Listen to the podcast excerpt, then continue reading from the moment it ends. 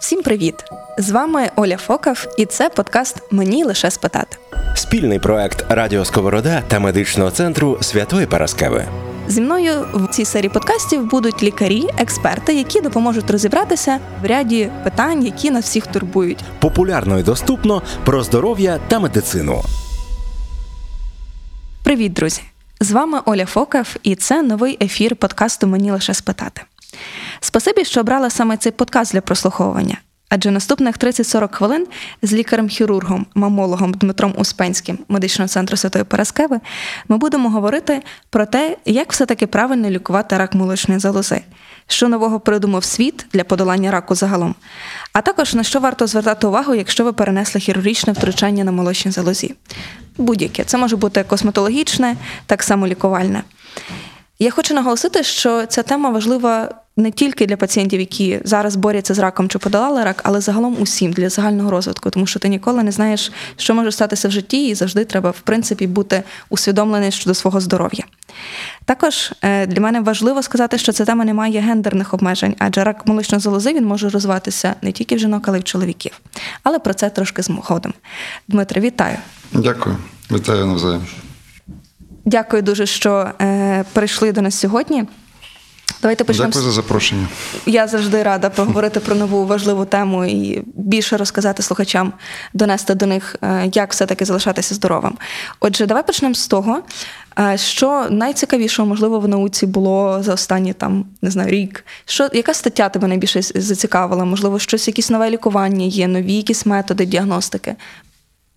Стосовно діагностики раку молочної залози, е, якихось е, нових таких е, революційних знахідок не було знайдено за останній час. Тобто зараз весь світ працює по перед навіть не операційної діагностиці, діагностика перед початком лікування це дуже принциповий момент. Він є в тому, що перед початком, перед плануванням лікування треба чітко розуміти не тільки пухлина доброякісна чи злоякісна. Насамперед для злоякісних треба вивчати ще е, певні імуногістохімічні маркери, треба вивчати стан рецепторів на естрогени, прогестерони, ну і інші такі показники, які е, впливають на вибір методу лікування. Е, і це критично важливо для того, щоб не помилитись з правильністю лікування.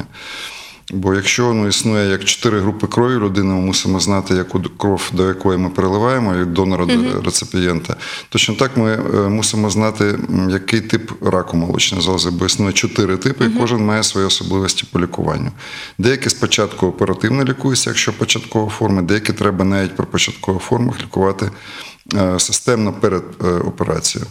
Ми зараз детальніше поговоримо про рак молочної залози. Потім по лікуванню, та дійсно по лікуванню є отут є вже достатньо така Давай, що виразена цікавого? позитивна динаміка по лікуванню раку молочної залози, бо окрім там безлічі там десяток або сотень відомих препаратів хіміотерапії, такої класичної типової, з'являються нові сучасні методи, такі інноваційні методи лікування системного раку молочної залози, застосуванням таргетної терапії uh-huh. насамперед, застосуванням методів імунної терапії, і достатньо такий великий прогрес іде по застосуванню новітніх методів гормональної терапії. Я не маю на увазі там операцію по видаленню яйників, uh-huh. то вже більше 100 років такої використовується. Звісно, з'являються нові препарати, які дозволяють якісно контролювати процес лікування раку саме гормональної форми, які є більшість. Uh-huh. І е, от в чому є великий прогрес, то в генетичному типуванні раку залози, який визначає ступень ризику рецидиву або метастазу, що впливає на вибір або агресивність методів системної терапії. Оце дійсно вражає. Круто. Чи можемо ми зараз сказати таке якесь загальне знаєш питання, що рак молочної залози він в принципі виліковний і добре піддається лікуванню? Так, це дійсно так. Звісно, все залежить від того, наскільки пухлина локальна чи розповсюджена, але відверто рак молочної залози відноситься до таких, які взагалом лікуються значно краще, ніж більшість інших онкологічних хвороб. Скажімо, якщо в порівнянні з раком підшлункової залози, угу. то навіть нема з чим порівнювати. Підшлункова лікується погано, і всі це знають, це факт зрозумілий. Там дуже сумні такі показники на виживаність. Погано відносно лікується рак легень. Е, рак кишківника. А ось рак молочної залози, як і рак, до речі, щитоподібної залози, від- лікується відносно непогано. Ну от, е, в принципі, якщо перша стадія, друга стадія не розпосюджена пухлина раку молочної залози, то шанси на одужання ну, досягають 90-95%. Це дуже великий показник. А є якась статистика про, ну можливо, тобі відомо про виживання оцих перших п'яти років? Саме якщо перша друга стадія раку молочної Якщо залози? перша друга стадія, то навіть і вище той показник 95-98% може бути при правильному Лікуванні. підході до лікування. Про яке ми так. зараз поговоримо Так. трошки. Але перед тим ще хотіла би тебе запитати, бо ми, знаєш, така е, асоціація молочна залоза, значить рак. Але це ж рак це далеко не. Навіть ти мені казав, що кожна одна двадцята е, жінка статистично до тебе приходить. Так? Тобто, це в принципі є ще там умовно велика частина, лева частина пацієнтів, яка приходить не з раком молочної залози, слава Богу, але з чим вона приходить? Які найчастіше захворювання ти зустрічаєш Найчастіше практиці? то різні форми так званої мастопатії.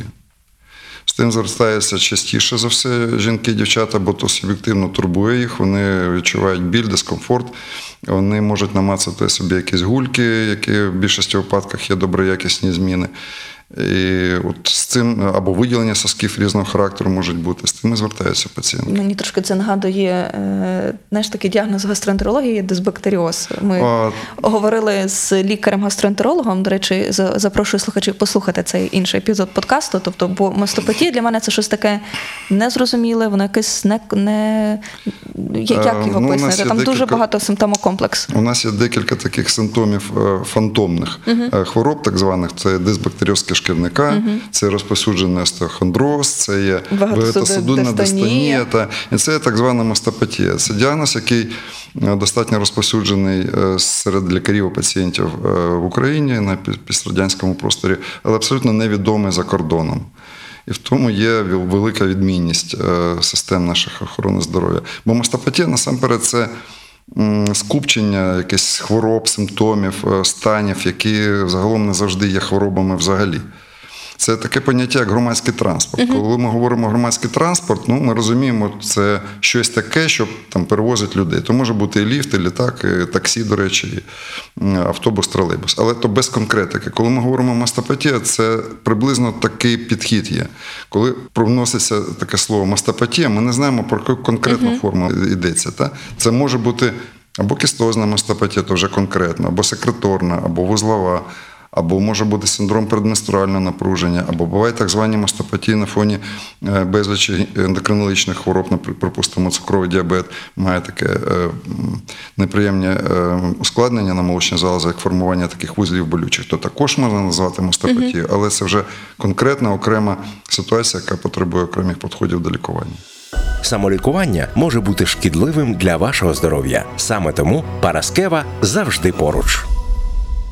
Ну, Ти згадав про кистосну мастопатію, і мені е, цікаво тебе запитати про кисту, так? коли ми бачимо, наскільки важливо міряти ті міліметри постійно. Абсолютно неважливо. Насправді тут є певний такий. Е, Динамічне спостереження потрібно? А динамічне потрібне, але дивись, дивись, дивись, в чому справа. От е, киста формується під впливом е, яйникових гормонів у жінок. І ще є третій гормон прямої дії це пролактин. Вони напряму впливають на відповідні клітини, лактоцити, так звані, які під впливом тих гормонів через контакт гормона з рецептором, який на поверхні клітин. е, Як наслідок такого контакту, клітина виробляє краплю рідини. Та крапля виходить в проток. Потім по тих протоках вона рухається до соска за ролою, приблизно такий шлях можна уявити собі, як кущ перегорнути. І десь на певних ділянках протокової системи може бути скупчення зайвої тої рідини, надлишку рідини, яке поступово розширює той проток, тисне на нього всередині, розширює. І як от ми гумову кульку надуваємо, отак і формується киста. І фактично відмінність маленької кисти від великої, то така ж сама відмінність, як маленької гумової кульки надутої від великої. Різниця лише в кількості повітря, яке входить всередину. А стінка, що так буде кульки гумова, що так буде однаково. Точно так і в кисті. Стінка буде протоки просто розтягнута, та і все. А рідина може бути по різній кількості там всередині. От і вся принципова різниця. Тобто динамічно ми спостерігаємо, але якимось чином там переживати за кожен міліметр, тому що воно все. Абсолютно. Кількість та розмір кіст е, ніякого значення немає. Більше того, е, за моїми спостереженнями, е, немає прямої якоїсь прямого зв'язку немає між кількістю і розміру кіст та больовим синдромом. Бо буває таке, що дівчата, жінки приходять з бойли, з бойлами молочної залозі, при тому ні кіст ніяких немає. Буває таке, що кіст просто купа вселенська там і ніяких больових відчуттів пацієнтка не відчуває. Тому прямої залежності між тими показниками абсолютно немає. Якщо практично говорити, ми маємо якийсь там кистозний утвір, то скільки, щоб динамічне спостереження, скільки це разів в нормі має бути? Чи є ще якісь обстеження, крім УЗД? А, ну, Таким крім, жінкам крім ти УЗД приписуєш? ще є КТ, є МРТ, Тобто є ти приписуєш таким пацієнтам? Ні, Ні? як правило, ні. Бо фактично найкращий метод візуалізації за кистами і спостереження за кистами є УЗД. То в цілому світі такий золотий стандарт вважається спостереження за кистами це саме УЗД. І в разі необхідності, якщо під час УЗД виникають якісь питання або сумніви, тоді як метод додаткової діагностики може бути КТ, може бути МРТ, може бути мамографія. Але основне то е, УЗД. Е, Гаразд, ми ще там згадували трошки перед тим е, про різні симптоми мастопатії, і мені цікаво запитати, та, чи виділення в нормі це нормально, або якщо так, то чому вони виникають у жінок? Якщо ми не говоримо, звичайно, про е, лактацію, тобто я говорю про жінку, яка не годує груддю. Та поза періоду грудного годування або вагітності молочна залоза виділяє рідину. І фактично та рідина, яка заходить в кисти, про яку ми з тобою зараз тільки що говорили, от та рідина може надлишки виходити, виходити із сосків при натисканні. І тут головне, щоб не було двох моментів, щоб ті виділення не витікали самі, щоб не забруднювали білизну або там сорочку, або бюзгалтер, і щоб вони не були кров'яні. Бо ті два симптоми вже свідчать про те, що там щось небезпечне в протоках відбувається. А якщо притиснути, помасажувати грудь і притиснути на сосочок, може виділитися якась така каламутна, жовтувата, сірувата або інколи зеленкувата крапля. Це абсолютно нормально. Особливо, на жаль, на превеликий, це буває більше у дівчат, жінок, які курять. Як цікаво. та чому це ми навіть на конгресах, на симпозіумах, ну, на, на зустрічах з колегами обговорювали такий момент. І, ну, в принципі, поки ми логічне пояснення, який саме негативний вплив має никотин або куріння цигарок на е, такий синдром секресії, е, нам невідомо. Ну, тобто, питання це не вирішено дотепер. Але так факт залишається фактом. Всі е, мої колеги, яким, яких я питав, підтверджують, що у курців е, такий симптом виражений більш виражено. Мені лише спитати від Радіо Сковорода та медичного центру Святої Параскеви. Е, Я хочу зараз, щоб ми трошки зосередилися на такій фразі, яку ти раніше мені сказав, про те, що часто до тебе приходять пацієнти вже з раком молочної залози встановленим діагнозом, але вони, е, на жаль, або перед тим якось неправильно діагностувалися і пройшов дуже довгий період цієї діагностики, та або вони неправильно лікувалися, і що ну дуже шкода, що людина мала такий досвід. Тому давай попробуємо від початку. Так, Тобто, якщо е, побудувати таку собі схему для наших слухачів, якщо жінка там чи чоловік, вони бачать якісь тривожні симптоми, так і швидше за все буде діагностований рак молочної залози, як би він мав іти крок за кроком, включно з лікуванням цим типуванням, так і що би там потім мало бути і післяопераційний період. Давай попробуємо. Давай спробуємо, але я хотів би крок в бік зробити. Давай в бік. Я Бо люблю в бік. Бо в принципі рак діагностується у двох тип, типів жінок. Перший є, який якісь має симптоми. Скоріше за все, то буде або деформація залози, або ущільнення пальпони, як правило, вона не болюче, тому в і підступність тому раку, тому що вона не болить, і симптомів ніяких больових не викликає в більшості випадків. Але є з останнім часом все більше і більша частка пацієнток, яких діагностується рак доклінічний, тобто мамографи, які працюють в області, які роблять е, там ті мамографічні скринінгові обстеження, виявляють певні структурні порушення до того, як вони проявляють себе клінічно. Тобто пацієнтка може не відчувати І це добре, бо ми ж говорили це, про це просто, так, це, ж просто дуже класно. добре. Тому виграємо декілька років від поч- до початку лікування у хвороби. Від того у нас з'являється фора, на, яка нам дає значну перевагу в часі, і відсоток на одужання значно підвищується. Тому, е, ну, тим не менш, або сама щось собі намацала, або на профогляді, або хірург, або гінеколог, або хтось там інших лікарів, онколог намацав якесь ущільнення. Або знайдено воно на мамографії, або на ОЗД якось ущільнення. Наступний крок за протоколом за сучасним має бути біопсія. Біопсія це початок, з чого все починається тільки. А, Не можна робити ніякі там операції, відріжемо, а там побачимо. Подивимося. Це вже все це навіть не, не, не минуле, а позаминуле сторіччя. Не можна робити біопсії тонкоголкові. А, Коли робляться е, одноразовим шприцом і береться матеріал на цитологію. Не тому, що воно не є точним методом. В принципі, тонкоокова біопсія є точний метод. Проблема тільки в тому, що, по-перше, кількість е, помилково негативних і помилково позитивних результатів незадовільно велика. Ну, умовно кажучи, 10% на похибку навіть досвідчений лікар може зробити. Не тому, що він погано робить біопсію, а тому, що можливості цитології от такі, які є Обмежені. обмежені, і вище голови вже не стрибнеш. А по-друге, коли йдеться про е, онкопроцеси молочної залози, то я повертаюся до тої тези, яку я вже сказав. Перед початком лікування ми мусимо визначати рецептор на тканині, на клітині на тій пухлині. А цитологія не дає можливість взагалі таке обстеження робити. Тобто не дає і все, крапка. Ми не знаємо, з якою пухлиною ми маємо справу. Тобто можемо Тому знати, ми що бачимо, що пухлина, але що далі вона все одно. злоякісна, можемо знати знати, що вона злоякісна. Але субтип пухлини визначити цитологію неможливо. Відповідно, неможливо визначити е, Яке лікування далі дати? оптимальне лікування, яке в конкретному випадку має бути найбільш ефективним. Бо зараз лікування йде не діагнозу, а лікування йде Типу. Ні? випадку. Випадку. Називається персоніфіковане лікування. От підбирається під кожен конкретний випадок. І кожна пацієнтка, в принципі, має якусь свою унікальну схему лікування, яка залежить від типу пухлини, від розміру, від локалізації, від статусу, чи менструє вона, чи не менструє. Ну, тобто безліч Дуже факторів. багато факторів. Так, Мгм. які впливають на вибір методу лікування. І під кожен випадок підбирається своє лікування. І от тоді воно дає ті відсотки, про які я сказав вище. І маємо таку, знаєте, як золотий стандарт. Та? І кожне відхилення того стандарту, крок вправо, крок вліво, дає нам свідоме погіршення результатів лікування. І оце мене болить. Це болить, Що коли це дуже боляче. пацієнтки, які мають відхилення від стандартів, ну я розумію, там, припустимо, ті генетичні тестування не всім е, по кишені. Зараз бо ми ще про них та, бо поговоримо. Вони Мгм. достатньо вартісні. Але е, ну, принаймні трепан біопсію зробити будь-хто може. Та? Це не є проблема велика. Це не є, е, є державні заклади, які можуть робити, приватні, які роблять за відносно невеликі, ну, в порівнянні, скажімо, з Європою, то є гроші. Тобто це все можна робити. Лікування можна правильно призначати навіть у умовах України. Все це доступне.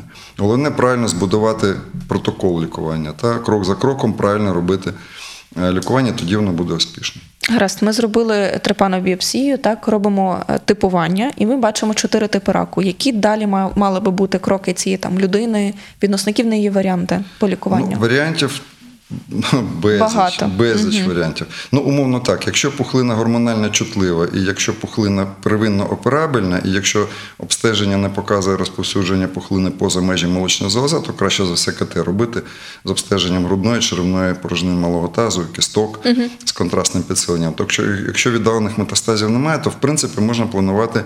е, Перший крок е, як оперативне лікування. Якщо пухлина не чутлива до гормонів, так звана тричі негативна пухлина. Або якщо пухлина виділяє такий найгірший варіант, правильно? Найгірший, то найбільш небезпечний варіант. Такий то навіть, negative. навіть без е, цього, без е, урахування розміру пухлини, вона може бути 5-6 мм пухлина. Але якщо то тричі негативна пухлина, або пухлина виділяє так званий білок епідермального росту, то також вважається дуже агресивною пухлиною. Отакі пухлини вимагають проведення передопераційної хіміотерапії. Вона ще називається неоадювантна. Тобто вона йде першим етапом. А другим етапом має бути операція. І тут е, ми стікаємо знов таки з такої підступної ситуації, коли переважна більшість таких пухлин під час неадювантного лікування можуть зникати. Бо вони чутливі на хіміотерапію, на таргетну терапію, на імунотерапію, яка призначається перед операцією, і можуть зникнути. І таке буває достатньо часто. І тут важливо е, розуміти, що наступний крок після такого лікування має бути операція. Хірург має знати, що йому забирати. Яку ділянку, де Але якщо він її не була. бачить? Якщо він її не бачить, якщо не пальпує, що він буде забирати? Він може зробити тільки мастектомію. Угу. Щоб того не робити, не калічити дівчат жінок. Під час лікування неадювантного, коли ми бачимо, що пухлина зменшується, мусимо своєчасно поставити мітку таку е, всередину. То все робиться, знову таке, то, таке, так зване ведення локалізаційної кліпси. Е, Вона приблизно як біопсія робиться в тканину пухлини вводиться під контролем апаратури або рентгену, або ультразвуку, вводиться така спеціальна міточка, як, як хробачок, так як зірочка, така, вона титанова. Вона абсолютно не заважає пацієнтці жити. З нею вона може літати в літаку, проходити там через е, ті металошукачі, вона може мати МРТ навіть молочне uh залози, ніяких проблем з тим немає. Але там, де стоїть пухлина, вже вона місце це помічено. І коли вже наступний етап е, е, приходить час до наступного етапу планування операції, хірург вже знає чітко завдяки тій місці, де вона є. Він має маркувати ту ділянку і забирати, робити таким чином органозберігаючу операцію. Це дуже круто. Я насправді не знала про це. Я ну знаєш, те, що хотіла почути такого позитивного, я це щойно почула, бо я не знала, що є така можливість, і знала про проблему ці, цю. І я думала, що робиться мастектомія якраз повністю. А можливо, і дві. До речі, е, я пригадую, що е, чи є різниця там, коли забирають одну залозу, коли дві залози. Якщо в нас є все-таки пухлинний процес в одній залозі, жінка може розраховувати, що і другу заберуть? Для того має бути такі серйозні підстави. Бо це вже серйозна операція вважається, е, так звана профілактична мастектомія робиться, як правило, підшкірна з відновленням. Але для того має бути серйозні підстави. Тої підстави є наявність чи від, ну, є наявність е, мутацій по е, раку молочної залози або яників. Так звані мутації брака-1, брака-2. От якщо вони підтверджені, лабораторними генетичними тестами, то дає підставу хірургу запропонувати пацієнтці не тільки видалення там, пухлини з е, молочною залозою там, на, боці ураження, але й робити профілактичну симметризуючу операцію з іншого боку. Мені лише спитати. Популярно і доступно про здоров'я та медицину. Я просто спілкуючись спілкуючися з жінками, котрі проходять рак молочної залози, знаєш, я чула цей страх про те, що якщо вже ну, якби в одній стороні є пухлина, то давай заберемо другу, щоб точно там вже не було ніякого Е, ракового Хірург процесу. не має юридичного Так, права робити так, так. калічущу операцію без підстав. Як припустимо, ніхто не може прийти до хірурга і попросити Сказати, «Відріж». Відріжте мені ногу. Хірург скаже, я не маю на це права. Це кримінальний злочин. Саме так кримінальний злочин є робити мастектомію без наявності браку мутації підтвердження. Отже, ми, ми говорили е, з тобою про те, що ми робимо, е, вибираємо, яка має бути хіміотерапія, та і яка е, після того буде операція. Е, Що після того? Ми є певні випадки, коли може бути хіміотерапія післяоперативна, правильно? Тобто ти казав, що може бути операція, може бути хіміотерапія потім. Ну тут послідовність може бути будь-яка. Може, якщо то дійсно пухлина е, так звана тричі негативна, або хердованів позитивна, робиться хіміотерапія або імунотерапія, е, таргетна терапія перед операцією, потім другим етапом йдеться оперативне втручання. А третій етап залежить від того, е, які післяопераційні гістологічні висновки будуть надані. Та наскільки відповідь на лікування повна чи не повна, наскільки уражені чи не уражені лімфатичні вузли, чи пухлина як е, в вигляді утвора поодинокого, чи є множинні, так звані мультифокальні або мультицентричні форми пухлин, Е, розмір пухлини. Е, Це все впливає на вибір метода, вибір метода лікування після операції. Чи потребує пацієнтка хіміотерапії, чи не потребує. А Дуже багато нам, до речі, ті генетичні тести допомагають на Давай про них поговоримо, тому що Давай. це дуже крута тема. Тобто є останні там 20 років, я можу помилятися, плюс-мінус 5 років, але є. е, В світі в Україні воно не так доступно через фінансову проблему, але загалом доступно зараз останні теж роки стало. Є е, якби системи, які здійснюють генотипування пухлини. Поправ мене, якщо я не помиляюся, що е, таким чином можна вирішити, чи потрібна хіміотерапія, чи не потрібна, Так. і знизити е, оцей відсоток е, людей, які отримують хіміотерапію, а вона їм не була фактично потрібна, тому що е, вони, скажімо, не е, чутливі до неї. Так?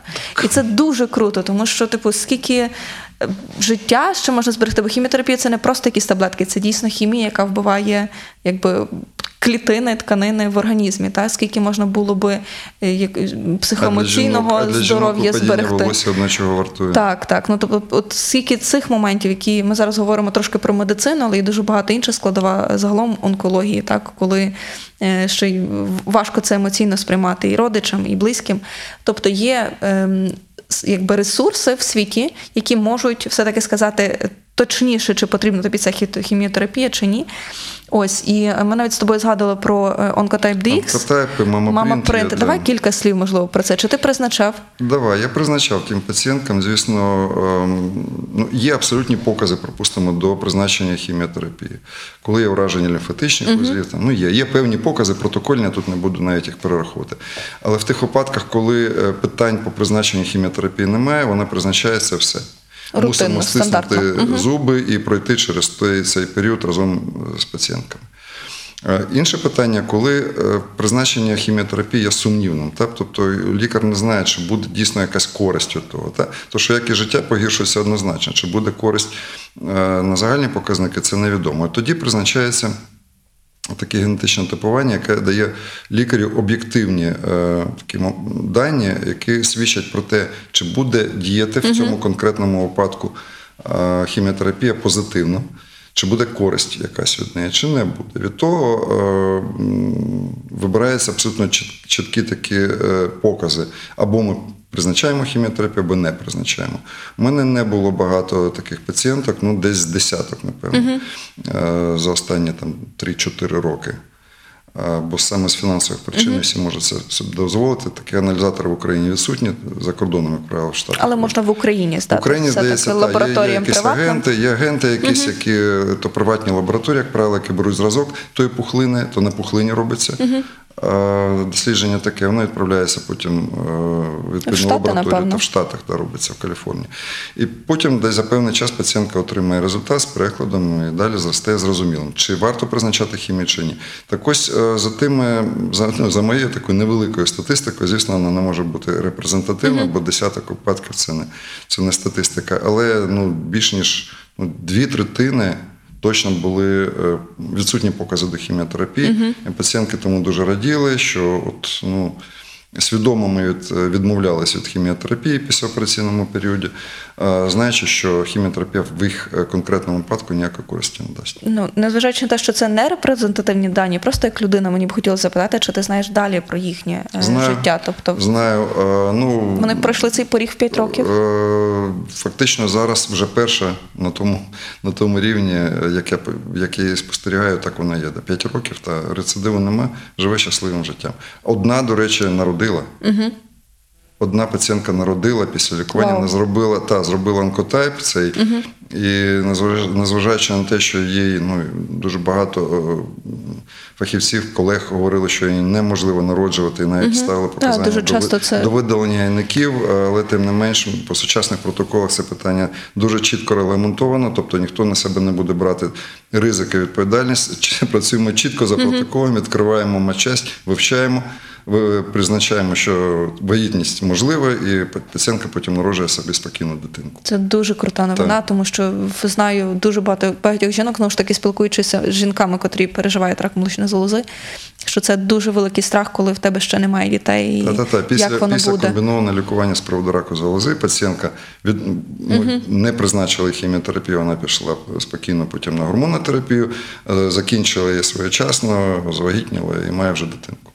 Це, це добре, це добрі новини. Мені лише спитати. Ви можете просто зараз записатись на прийом до цього або інших спеціалістів. Заради вашої зручності лишаємо посилання у описі подкасту. Якщо е, ми продовжимо е, тему з ем, різними методами дослідженнями, я думаю, що ти е, впевнена, що ти знаєш про цю історію з Анджеліною Джолі та наскільки вона оцей е, ген і діагностику цього BRCA тесту популяризувала, тому що в неї був виявлений цей ген. Ну так, звісно. Наскільки він зараз практичний, враховуючи ну, те, що наука рухається вперед, тобто що до сих пір використовують? Ти призначав це тестування? Дуже часто. Фактично постійно призначаю. Єдине, хочу зауважити такий момент. Насправді існує два методи визначення брака мутації або бірсія, як ти кажеш.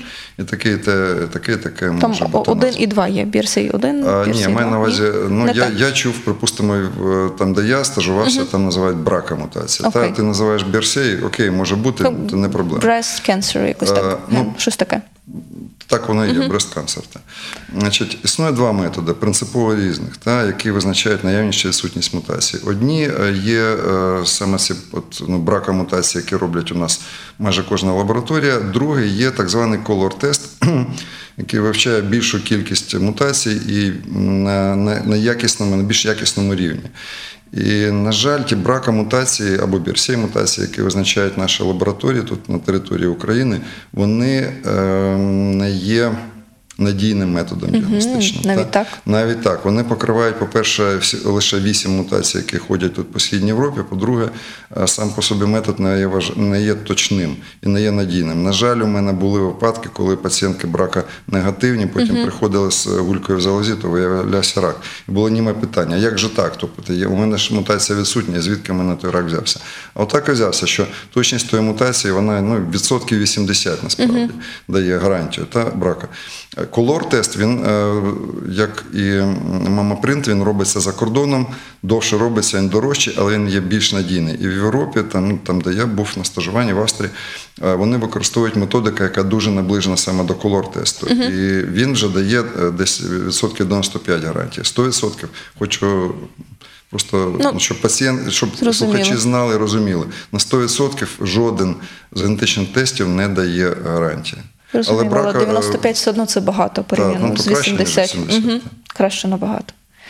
Е, гаразд, тут, е, напевно, я би хотіла трошки більше поговорити, якщо ми вже все-таки перенесли операцію, так? тобто перенесли хіміотерапію. Ем, Або навіть я згадувала на початку, що навіть якщо е, жінка переносить операцію на молочній залозі не тільки з лікувальною метою, але і з пластичною, так, метою з косметологічною, ми хочемо здійснити там покращити вигляд молочної залози, які е, до чого нам потрібно звертати увагу, на що які діагностичні тести потрібні, тому що це не завжди є е, добре і безпечно, і правильно, так? Тобто є різні хірурги, різні операції, по різному це все робиться. І все-таки, будучи в цій темі, мені б хотілося задати два питання: так? Чи є зв'язок між пластичною операцією і раком молочної залози, щоб це все якось підсумувати? І другий момент, чи е, окей, жінка, е, з яка має, наприклад, імпланти, так чи вона може е, годувати груддю, чи все окей з цим процесом? Чи немає вона там більше розвитку мастопатії, ну чогось такого? Ну, добре. Дивись, е, насправді, взагалі, оцінка післяопераційних змін є ну, найбільш складною е, такою частиною роботи радіологів, які працюють з молочною залозою, і МРТ, і КТ, і УЗД. Бо ем, характер втручань, то фактично ну, травма тканини виходить. І як потім буде е, тканина реагувати на цю травму, невідомо. То неможливо навіть уявити собі, та, які варіації можуть бути. І, відповідно, воно все по-різному виглядає. І дуже складно інтерпретувати зображення е, саме оперованої молочної залози. Через рубцеві зміни? Так, через, рубцеві рубцеві, зміни. через гіаліноз, через фіброз, який є, там набряки, які можуть бути. Бо рубець може бути великий, може бути маленький. Я не маю на увазі зовні, який є на шкірі, я маю на увазі той, який всередині, Всередині. залишається. Він має такі певні етапи розвитку свого. На, на певних етапах він виглядає. Е, Ну, по- по- по-різному від інших етапів. Тому тут треба динамічно спостерігати на це все і розуміти, що ти бачиш. Та? Це складна насправді задача перед е, лікарем. Стосовно чи можливий рак молочної залози після встановлення імплантів, однозначно ні. Це питання, яке піднімалося американською насамперед е, пресою, і Фідяє свого часу вводила там певні обмеження по імплантах молочної залози, але то ще в 90-х роках європейські і американські дослідження довели, що імпланти е, не викликають підвищеного раку молочної залози, навіть більше того, Ризику розвитку. Ризику. Навіть більше того, серед пацієнток, які принесли таке втручання, стадія, на якій діагностується хвороба, завжди буде нижча. Тобто вона скоріше виявляється, бо та пухлинка краще визначається. Її краще видно на Так. радіологічно. І, по- і ті пацієнтки більш чемні, вони ходять е, на обстеження. обстеження. І Якщо їм говорять, там раз на рік ходити або раз на півроку, вони так і ходять. І тому е, пухлинка, якщо з'являється випадково після такої операції, то вона виявляється на, на більш ранній стадії розвитку свого. А Грудне вигодовування, та? можливо, абсолютно без проблем, бо різні, е, так, е, є різні методи встановлення імплантів. Як правило, то або під м'яз ставиться, або під залозу, але в будь-якому випадку вони не пошкоджує е, протоки молочної залози, і пацієнтки не мають ніяких проблем е, з грудним вигодовуванням після пологів. Чи є якісь обстеження, які потрібно проходити жінкам специфічно? Ну, наприклад, їм частіше потрібно проходити УЗД чи частіше Е, мамографію? Так, клінічний огляд УЗД то як стандарт. Е, Мамографія не всім, то залежить від типу будови залози молочної. Більше жирової тканини, більше показів до мамографії. буде. Але то для жінок старшого віку більш характерно. Для молодих достатньо УЗД. Якщо є е, підозра на пошкодження або там, порушення цілісності імпланту, то робиться МРТ, бо то краще показує стан імпланту, і ми отримуємо значно більше інформації, як вести себе далі. А наскільки часто, наскільки жінкам взагалі можна переживати за розриви імплантів зараз або за розвиток Ем, сиром? То різні. Насправді тут два питання. Давай два питання. Давай. Добре. Це я вже Е, просто значить, забігаю е, наперед. е, Цілісність імпланту, коли мені презентувалось, ну не мені, я був в складі Групи. групи, та і нам показували перший імплант Маган стиль, стиль 410, то було вже достатньо багато років тому. Жінка, яка була представниця фір- фірми, тої на питання, наскільки він міцний або щільний, поклала його на підлогу, стала одною ногою, вона так. Вагою з мене була, тобто за 90 кілограмів, така імплант цілий був так роздувся трошки, як, але не тріснув. І вона сказала: я вас, е, типу, ну, відповіла на ваше питання.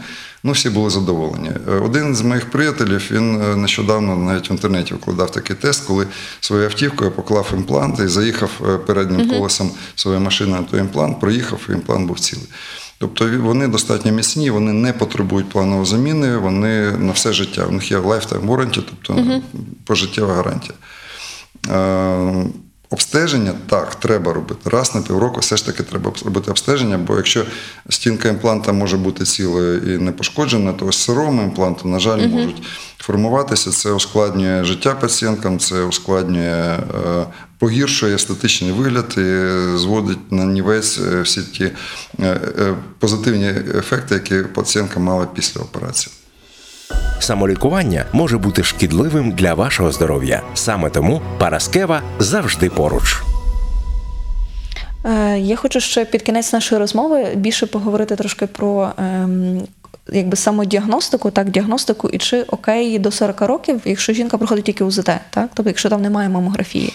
Зрозуміло, що ми там боїмося мамографії, бо це боляче, бо це незручно. Але чи це окей, якщо воно. Так, ну, звичайно, це ще один е, аспект. Чи окей, якби до 40 років, принаймні, знаєш, ну, така думка е, безпечна? Чи можна е, УЗД все-таки проходити? Дивись, мамографію навіть- Мамографію безпечно проходити навіть вагітним. Угу. Навіть. Угу. Пару років тому у нас була велика делегація з, з Штатів, з Канади, і професор Казим'ян Cancer Center. е, Вона презентувала значить, е, мамографію серед вагітних. Тобто сучасне обладнання настільки безпечне, що можливо робити вагітним мамографію. Це з- дуже круто. З певним Ну, захистом. зрозуміло, що захист з певним живота, захистом, але тим не менш. Тобто вік е, принципового значення не має. Знає, має принципове значення показу до мамографії, що ми хочемо там знайти. Та? Якщо пацієнтка дійсно має, дівчина має не пацієнтка, вона здорова жінка, дівчина. Та? Якщо вона має спадковість по раку залози, якщо вона має доведену мутацію тих брака 1 брака 2 генів, і за протоколом треба робити мамографію раз на рік. І в незалежності від типу будови залози. Але якщо спадковість відсутня, якщо фактори ризику по раку залози жінки відсутні, тоді ми е, намагаємось робити мамографію в той період, коли в неї відбувається планова заміна тканини, паренхими самої тканини залози з щільної фіброзно залозистої, яка притаманна молодим дівчатам, жінкам, на таку інвалютивну жирову. І то якраз відбувається ближче до менопаузи. 40, 45, 50 років такий перехід відбувається. Кого трошки скорше, кого трошки пізніше. Але треба оцінювати структуру залози. Якщо вона вже така, що жирова, ти будова такий м'який, можливо робити мамографію без проблем. Якщо ти будовий щільний, то ми віддамо перевагу УЗД або МРТ молочної залози.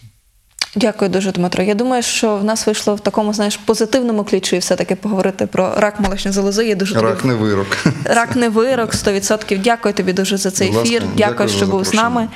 Е, Спасибі, що в принципі відкриваєш цю тему і відкритий до обговорення, бо я думаю, що багатьом людям це, це важливо про те, що ми вільно про це говоримо. Бажаю тобі успіху і почуємось на радіо Сковорода. Дякую. Мені лише спитати з Олею Фокав. Подкаст від Радіо Сковорода та медичного центру Святої Параскеви. Популярно і доступно про здоров'я та медицину. По середах на SoundCloud, Google та Apple Podcasts.